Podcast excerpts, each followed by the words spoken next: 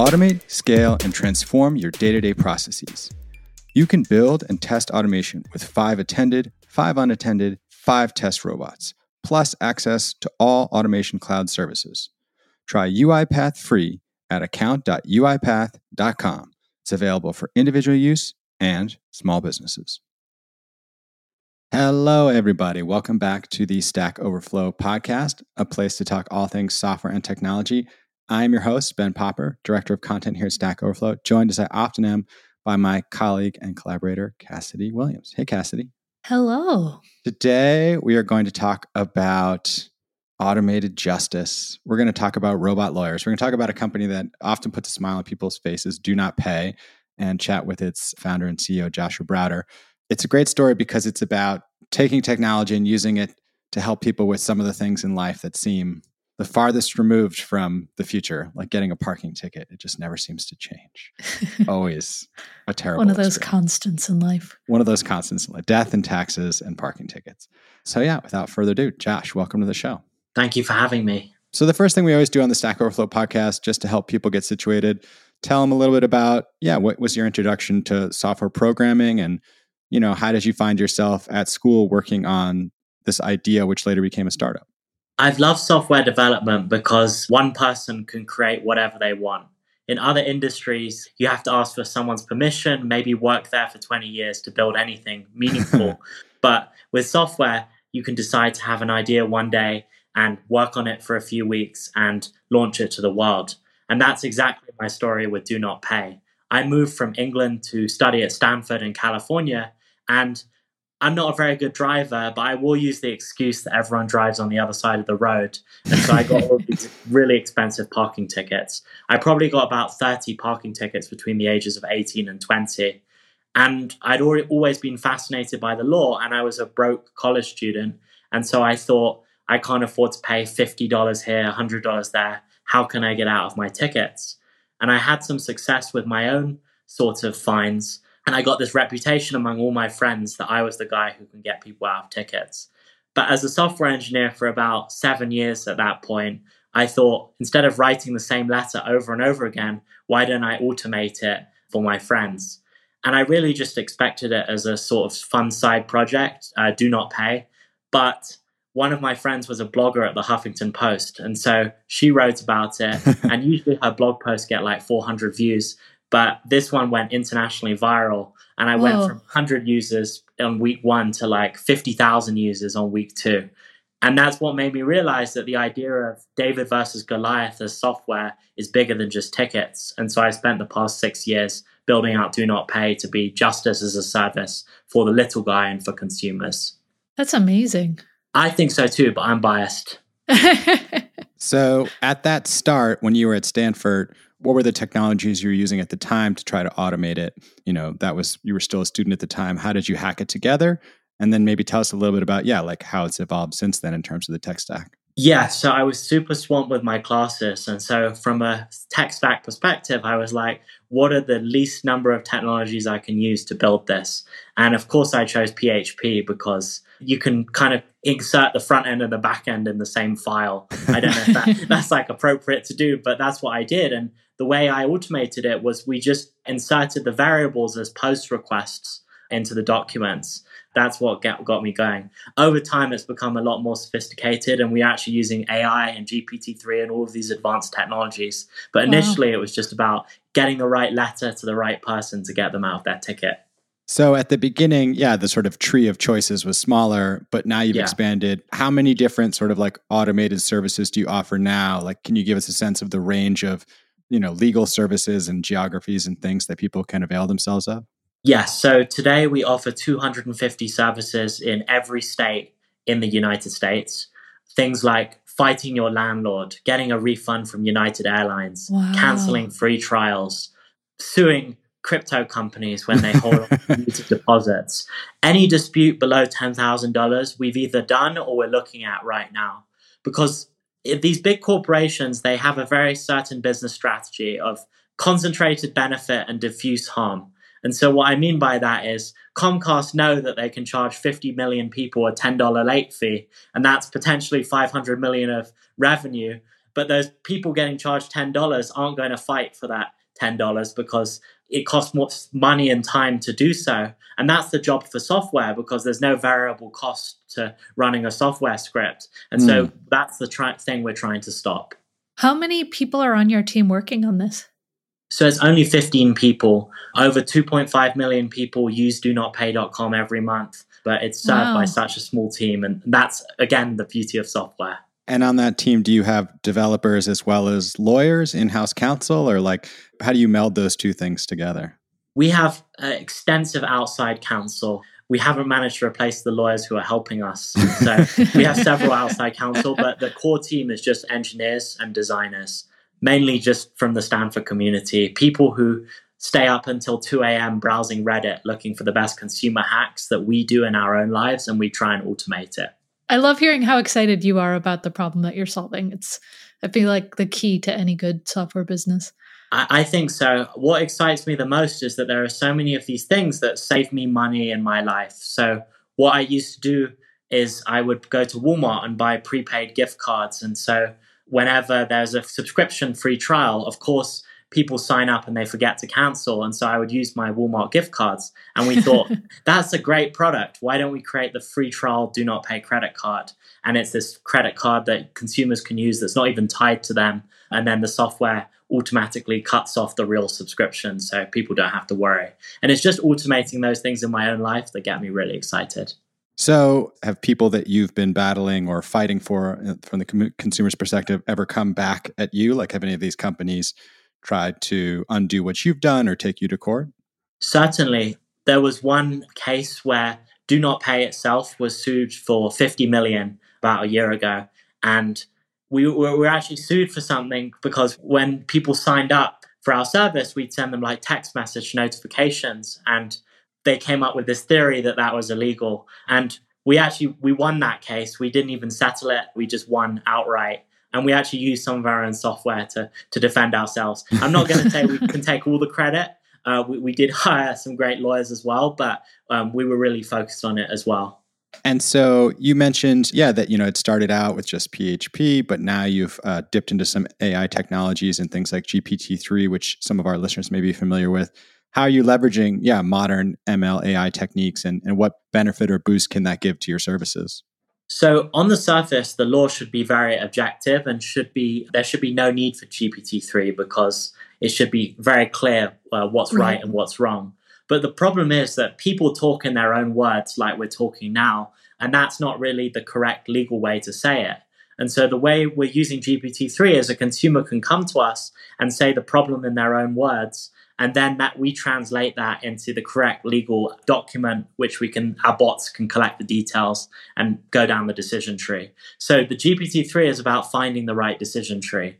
And so maybe you need to file irs form 8875 versus a different irs form. And the consumer saying what they need and being matched to that is where the ai comes in. I feel like just filling out forms in general governmental forms is such a pain to do. And so anything that can help you get those kinds of things filled out, whether they're for fines or any sort of legal changes or, or anything, is so, so helpful because those forms can be such a drag and full of very legal jargon that people just don't have a lot of education on uh, the average person doesn't. Right. I really agree with that. Like the technologists promised us flying cars in the next few years but even fi- having software automatically fill out a PDF, it's an absolute nightmare. Yeah. Humans find it hard, but also software finds it hard. yeah, maybe PDFs are the problem. Yeah. so, what do you do? Like uh, GPT 3, right? I could train it on a million role playing games. It'll help me do Dungeons and Dragons. I could train it on poetry, and then it'll yeah. write poetry in a certain style. So, you train it on legal documents, and then it can convert human speak into legalese. Is that how it works? Yeah. So, for a concrete example, say you're in San Francisco and your landlord is not repairing a leaky tap, which is a very common issue. The consumer can say, like, my tap is leaking, and then the GPT-3 can match it to the special landlord demand for repairs form under California civil codes. And mm. then the bots just go down the standard decision tree, filling out the PDF, which is still a huge challenge, and then submit it automatically. Are you focusing specifically on the US right now or are you hoping to expand into other other governments, other countries? I think do not pay will work anywhere that there's rule of law. So, UK, my home country, Australia, Canada, New Zealand. But the US is such a broken country that we've made the strategic decision uh, to focus here. It really is broken. So, to cancel a gym membership, you have to submit a signed letter to Planet Fitness by uh, registered mail. And the fact that consumers still have to do that in 2022 shows that we've got our work cut out for us. I love the sentiment. Can't say I disagree. And all of that is, op- if you can build a business by fixing it, that's an opportunity. So let, us talk a little bit about that. How does it work from a, a business perspective? You have subscription or one off, or you take a part of the winnings from a court case, or how does it work? Yeah, so it's a subscription. It's like insurance against getting ripped off. So it costs between three and twelve dollars a month, depending on how intense a litigious consumer you are and you get all you can eat access to all of our services. And consumers save between five and 10 times the annual subscription price every year. And even things like saving time, like canceling subscriptions, and we also save, save money. Like some consumers, they have a full time job suing robocallers using Do Not Pay. So, wait, you have created a sort of subclass of people who are making yeah. money suing. Can you tell me about this? Because obviously, like everyone else, I hate the robocaller. So how does it work? So there's a federal law. It's called the uh, Telephone Consumer Protection Act, passed in 1990. And what it says is that if you get an unauthorized robocall, you can sue the robocaller for $1,500. And of course, consumers don't have the time or energy to, to do that. And so the robocalls over the past few years have increased a lot. There are no consequences. So Do Not Pay has created this product called Robo Revenge. And the way it works is the bit the biggest problem to suing these robocallers is you don't know who they are. Right. They have all these shady dial tones and they don't tell you who they are. So we've created a trap. And what the trap is is using software, all these robocallers are trying to sell you something like a cruise or something like that. And so you can say on the phone, I would love to buy your cruise here's my credit card number. But instead of giving your real credit card number, you give this special do not pay credit card number. And when they run the payment, which is declined, we get their name, business address, and phone number through the payment network, which is all the details that Do Not Pay uses to automatically sue them in small claims court for $1,500. And there are people who look forward to picking up the phone these days. Uh, we have one user who bought a new roof for his house with all of yeah, the uh, I'm proceeds. thinking about so many payments I could make with all of the spam calls I get in a day. Hmm. Oh my goodness. Yeah, there is one catch, which is a lot of them are international and not subject to this, but the US ones, you can right. take them out. Right. Wow. Amazing. What's been your favorite, yeah, sort of like mousetrap to build? It sounds like you and this group of sort of like minded folks from the Stanford community, just 15 engineers at the company the one you just mentioned is obviously amazing, but are, are there favorite sort of solutions or problems you had to hack through that you're particularly proud of? One product we're working on at the moment is uh, I don't think it'll be that big, but it's very cool. It's called the Free Land product. And the way it works is a lot of county and city governments in remote parts of the country give people free land. You just have to fill out the form, even today. And so we're automating that process. And I'm excited about that because giving people ownership is really exciting it's like web all the web 3 ownership discussion but actually giving people real land right. free. Yeah it's like decentraland but actually you can go stand yeah. there. Yeah. Yeah. Yeah it is kind of amazing i mean like you know the thing that you're talking about is that sort of kafka-esque bureaucracy that like people just don't want to get entangled with because they know going to small claims court and having all the right forms and spending the time waiting there you know probably won't work out for them so you're like investigating all the little nooks and crannies where the there are maybe opportunities in the legal system. But I guess, you know, you mentioned America's broken. Do you have a, a bigger vision for like fixing our politics or laws, or you think this is where the fight should happen at the at the level of these smaller battles?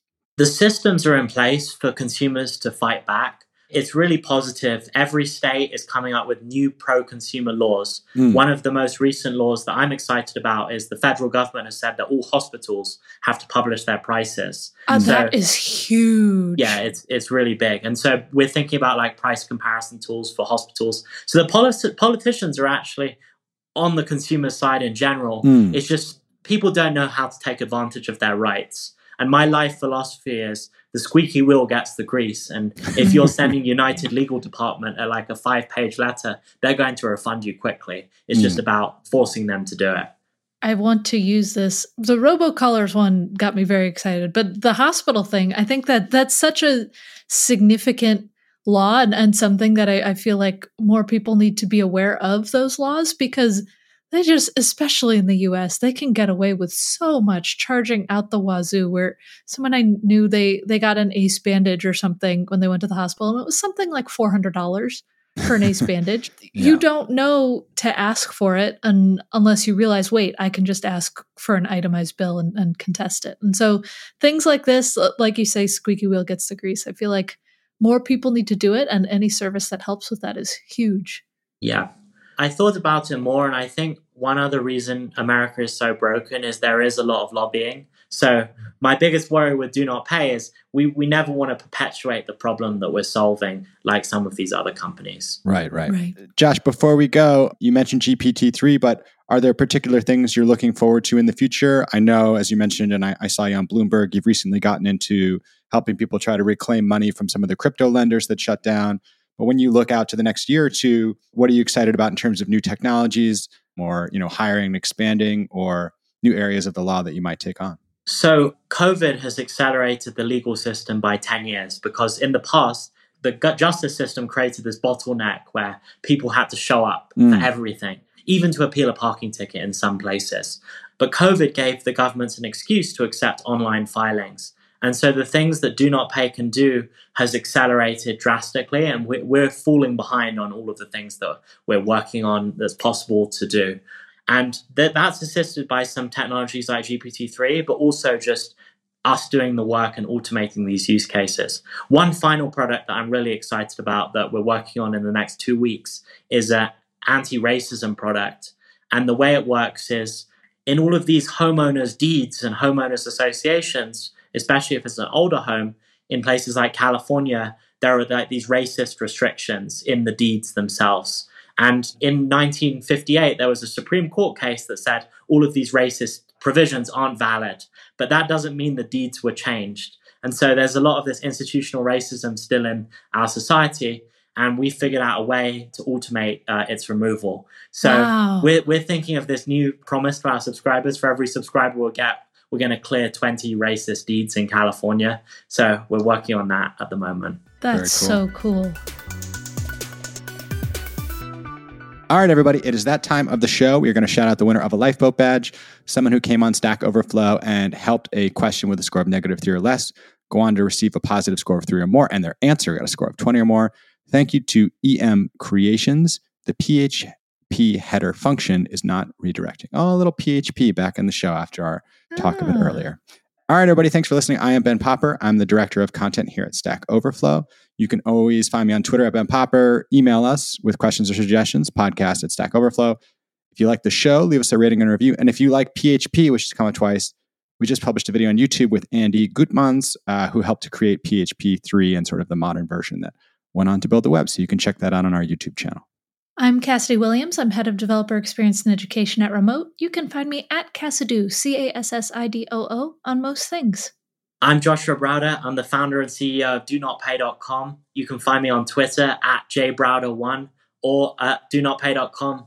Thank you so much for coming on, Josh. We really appreciate it. And everybody, thanks for listening. We'll talk to you soon. Bye.